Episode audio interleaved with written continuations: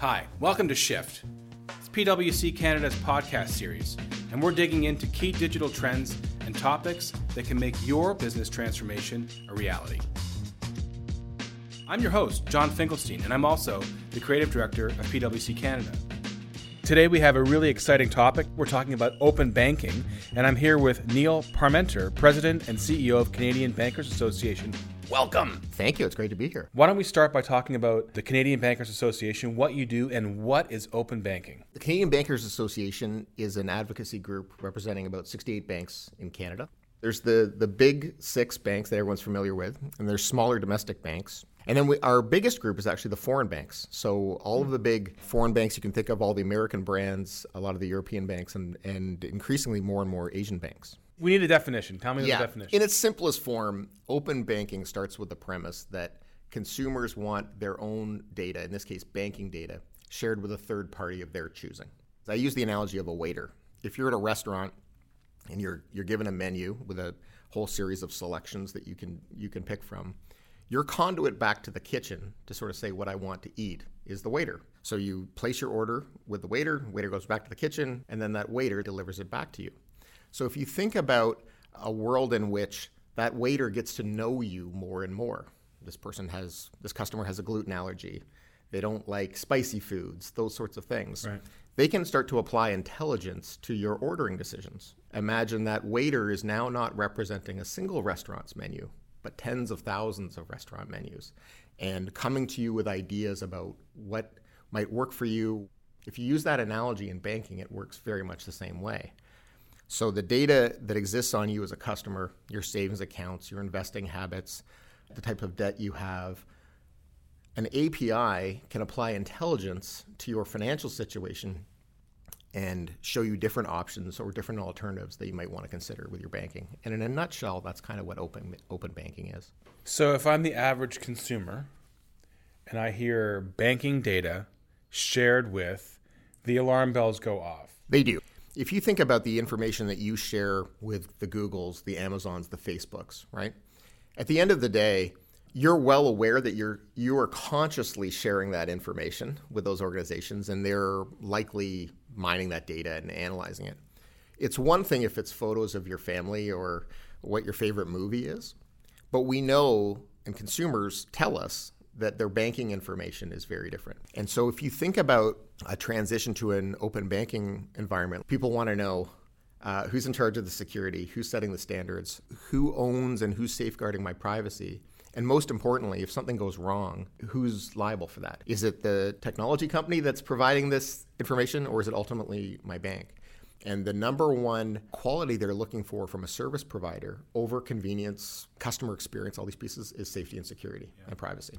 So, what's the big advantage for people uh, to move to more of an open banking system? Open banking advocates always push the concept of competition and choice. You can get a weekly or monthly digest of how much you've spent eating out. Mm-hmm. Uh, you know, did you know that you spent three hundred dollars this month uh, eating out? At a minimum, that's going to give you some some data that you can internalize yourself and say, "Am I comfortable with that, or does that seem too much?" But what it can also do is categorize how much you're spending out a month, how much are you spending on paying down debt, how much are you investing for your retirement, and so you can get a quick snapshot in a very comfortable way. You said the technical, uh, technological transformations here to stay. We need to move to um, remove the last frictions between the physical and digital environments. What do you mean by that? This notion of removing the last frictions between digital and physical, especially as it pertains yeah. to banking. If you think about all of the trends you're seeing in other industries and what consumers are expecting, they, they color and influence what people expect out of banks. So I always use the example of Uber. Uber to me is as much about the payment mechanism as it is the ride. I don't have to think about it. I get in the car, when we arrive at the destination, I open and I'm gone. You're seeing now with Amazon Go retail stores where you walk in, you grab the items, you look at them, and you walk out. More and more people are going to expect that experience in all aspects of their life. Mm-hmm. You know, if I want to open up a, a new bank account or something, yeah. I got to go into a branch yes. and I need to bring my passport and my yep. blood samples and I need to fill yep. out 50 pages of. No, I mean, you're, you're, you're touching on one of the key elements. One of the biggest challenges we have as an industry is that the rules governing banks are under the auspices of something called the Bank Act. And the challenge with the Bank Act is that it only even comes up for review every five years. And that and the assumption is, of course, that it's going to be modernized every five years. Well, the, well, the challenge with the Bank Act is that it literally governs everything soup to nuts in banks. So it's thousands and thousands of pages long. So even when the review is open, governments can't possibly update everything. So they, no. they tend to focus on a narrow slice. The technology exists, the customer expectations exist, the will among members exists to move to new forms. But sometimes what holds us back are the rules. If you and I had a Skype video chat mm-hmm. and I was your banker and you said, I want a mortgage for this amount and on these terms, and I said, I agree to that, it's even, it's even all recorded. Yeah. There's no legal value to that exchange. But if I mail you an application, you fill it all out, you give me a photocopy of your driver's license and you sign it with a pen and mail it back to me, that meets the standard. Customer expectations are evolving. And if we're serious about building an, an innovation economy, we can't hold on to things like wet signatures with pens and, and photocopies of driver's licenses. Yeah. One of my favorite expressions is latency is a killer. Mm, yeah. And I think that applies to everything. It's like we need to move at the speed of innovation. Yes. Like many statutes, all well intentioned. So, so, so decades ago, there was a recognition that the sheer size of the banking industry relative to the Canadian economy and their kind of central importance to the economy, we need different sets of rules for banks. And one of the biggest ones they set up was to sort of say, we want banks to be banks, meaning I don't want banks to turn into holding companies. I don't want banks buying airlines and telecommunications companies and all those and, right. and all those pieces. It made sense decades ago, but in all the stories we've been talking about today, what is Uber? Is Uber a transportation company? Is it a is it a broker that finds riders and drivers? Is it a payment company? And so the lines are increasingly blurred. And if you think about the role that banks will play in your experience as a consumer when you're traveling on an airplane, when you're going to see a hockey game, when you're eating out. What we're asking of, and we were really encouraged and frankly got um, in the most recent Bank Act changes, was a recognition that there's a huge distinction between buying a telecommunications company and allowing banks to partner. And that word partner was frankly problematic uh, previously with technology companies. But in 2018, to me, where's the line? When the rules do change, we, um, we spend a lot of time trying to get government to not be too prescriptive. Try to make those, those pieces as flexible and agile as possible because you have to allow for innovation to operate within those rules. Yeah, that's a tough one because you need to sort of um, anticipate what's going to come, even though you don't know what it is. Exactly. And then we get into things like single sign-on, and yes. you know that sort of one well, it's actually not even single sign-on. It's it's um, single identity in this yes. notion of, you know, it's a blockchain. Like who yep. owns it? You want to talk a little bit about that? Absolutely. Canada is in need of a digital identification system. Yep. And we've at the CBA spent a lot of time researching different models. We think about a digital ID as an ecosystem. You don't ultimately want any one entity owning every Canadian's digital identification, right? But what you do want is an ability to have a system where everyone can plug in and everyone can help play a role in verifying. I should be able to apply for a mortgage yep. and, and be confident, the bank should be confident that I am who, who I say I am. And uh, I should be confident that I'm dealing with institutions that are participating in a, an ecosystem that's going to protect my digital ID and not share information beyond what's necessary for that transaction. And so that's really the system that we'd like to see. I think the big gap is I don't think they know how to do it. And it's, I could be it's wrong. It's a big project for sure. Because it's really complicated it to is. think about all the different components to that. Theoretically or philosophically, it's a grand vision. I yes. love it. What do you think is really getting in the way of, of it? Like anything that's big and new, there's risk, right? right? And so people want to take their time. We can't purport, and we don't, to say we have it all figured out. Here's exactly how it should, should look like. But what we are asking is that industries like ours, energy, telecommunications firms, different levels of government, do need to sit around some tables and start talking about these issues. We're stifling innovation. Mm-hmm. And what I would hate to see is Canada become an importer of digital ID systems that get figured out elsewhere in the world. Yeah. We've got a great technology community, I would argue, admittedly biased, that we have the strongest banking system in the world. Uh, we have a government today that's committed to uh, digital economy and innovation. We have the component parts. We have people, we have technology, we have capability, and we have will. And we've got a great fintech community that I see yeah. playing a huge role in that. Let's bring these people together. Let's get some of these great minds working on these issues, and let's build this. The the issues that we've been talking about today are all centered around cybersecurity, yep. privacy, customer data, who has rights, what's possible, and innovation. And to me, a, a, digital ID system is is absolutely central to addressing all of these issues. And if we get it right, you're going to see, uh, I believe, incredible uh, innovation in all those areas. Cybersecurity, fraud, all these things are top of mind. Yeah. I think it's really important to be risk averse, but I, I really think that it needs to be balanced with the opportunity, the vision, the benefit. And ultimately, I'd argue an enormous risk that doesn't get talked about, which is latency.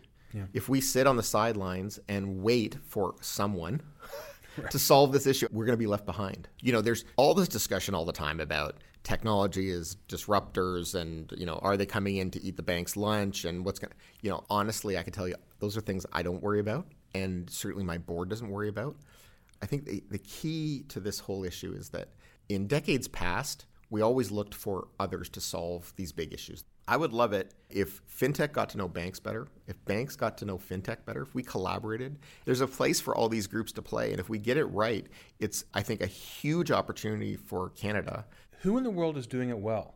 So it's very early, so it's sort of hard to say. I'd say in Australia and the UK, you've had more of a government setting the, the rules. And, you know, here's how this is going to work.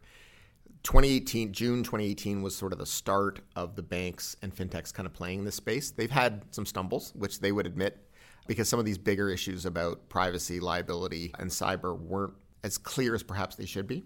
In China and the United States, you have very limited but more market driven open banking experiments. What I believe for Canada, and I think the work's already started in terms of how finance is going to start their consultation process, I think that they're going to learn from these other jurisdictions in a very Canadian way and sort of take the best from uh, best from all. You do want to get it right. If you had a cyber issue, a privacy issue, that would ultimately kind of kill the innovation. At the end of the day, what banking really is and what consumers tell us they want is confidence. If anything erodes that confidence, you've got a big problem because co- consumers are losing faith in the system, and that's that's a risk we can't afford. You know, it's pretty interesting, right? Like when Facebook allowed you to transfer money yes. between people, yep. and it's like, wow, okay, so what if Facebook became a bank? There's no um, certainty in how any of this is going to go down. The only the only certainty is that change is yeah. going to continue and the pace of change is going to intensify. And so, for all the reasons we're talking about, you have two options. You know, you, you talk about sort of sitting on the sidelines and not making investments and not having the tough conversations. That's one option. Or you uh, embrace the disruption as a positive, constructive disruption. And who wins? Ultimately, consumers win because they get greater choice. Banks and industry win because they continue to have a major seat at the table and they're serving customers well. And ultimately, Canada wins because I believe those are capabilities, technologies, uh, and business models that can be exported around the world. I love that. I mean, especially when we think about the holistic experience, the consumer experience, and, and, and you know, banks are consumers too, and end users are consumers yes. too, and we're trying to create this frictionless thing, which I think makes a lot of sense. There's a push and a pull between our desire for technology enabled interactions and the personal touch. There is. Uh, do you want mobile banking or do you want in-branch banking? And the answer is yes. Yeah. Right. The the the truth is new channels are additive. They don't replace. They want an ability to talk to a person. Bank branches are evolving. They look more and more sometimes like cafes. Yes. There's a kiosk which is just a few iPads and some chairs. At the end of the day, that is a branch. Sure. And I think you're going to see that continue to evolve. And so I think you'll see the physical uh, footprint of banks, banks continue to change and evolve to be more conducive to the enabling conversations and trying to get people, frankly, more comfortable. Important to that in, in sort of the customer experience is is creating an environment that doesn't feel confrontational. Some of that's technology enabled, and some of it's person to person. All these pieces are aimed at providing greater certainty and assurance. That's what people are looking yeah. for. And, and, what they often look for in a physical location is I, I want to be able to go somewhere in the event that something goes wrong. Yeah. And sometimes it's easier to do that face to face. You think about Canada, it's a very big country. Mm-hmm. It's sparsely populated. I mean, you get past whatever the the latitude is, and suddenly it's just rocks and trees. And then you go farther, and then there's people. So, talk to me a little bit about how open banking can be more inclusive and really allow people across the country to enjoy the same banking possibilities. What digital ID in particular offers and affords people, both from a government services perspective, but uh, just as much from a banking services perspective, it eliminates that need to go to a physical center somewhere uh, and bring in identification, apply for, for loans. You can you can deliver services. You can update things like driver's licenses or other go- government ID remotely, and you can use that to apply for banking products and allow people to both apply for products and pay for thing for goods and services remotely. And so again, for if you think about the, the geographic challenges we have, particularly in remote communities, particularly in the far north, from a learning perspective, from a digital commerce perspective, I think there's huge opportunity, and banking obviously is, is central to much of that. As the nature of banking changes, mm-hmm. becomes more innovative or technology enabled, what does that mean for for employees? Uh, how, how do how do we upskill them? How do we train them? I think employees are are one of the most critical issues in banking that don't get talked about enough, and and the reason is our industry employs almost 300,000 Canadians in um, a variety of, uh, of, roles, but generally well paying, great jobs. Mm-hmm. The truth is, there's always going to be a need for people in a variety of roles. The specific demands and skill sets required are going to change. If you think about potentials for artificial intelligence to change the way risk is calculated and adjudicated, so you fill out an application for a loan, whether it's small business or, or personal, you could envision a place where a lot of that does get, get actually automated. But what kinds of other advice does a small business owner need? How can you help guide that small business or that entrepreneur to grow their business, provide them with a range of alternatives to finance that, to continue to export? Those are potentials on the business side for where I think you're going to see some new skill sets emerge. The industry will always remain uh, one of Canada's largest employers. Just the composition and the nature of that work is going to evolve.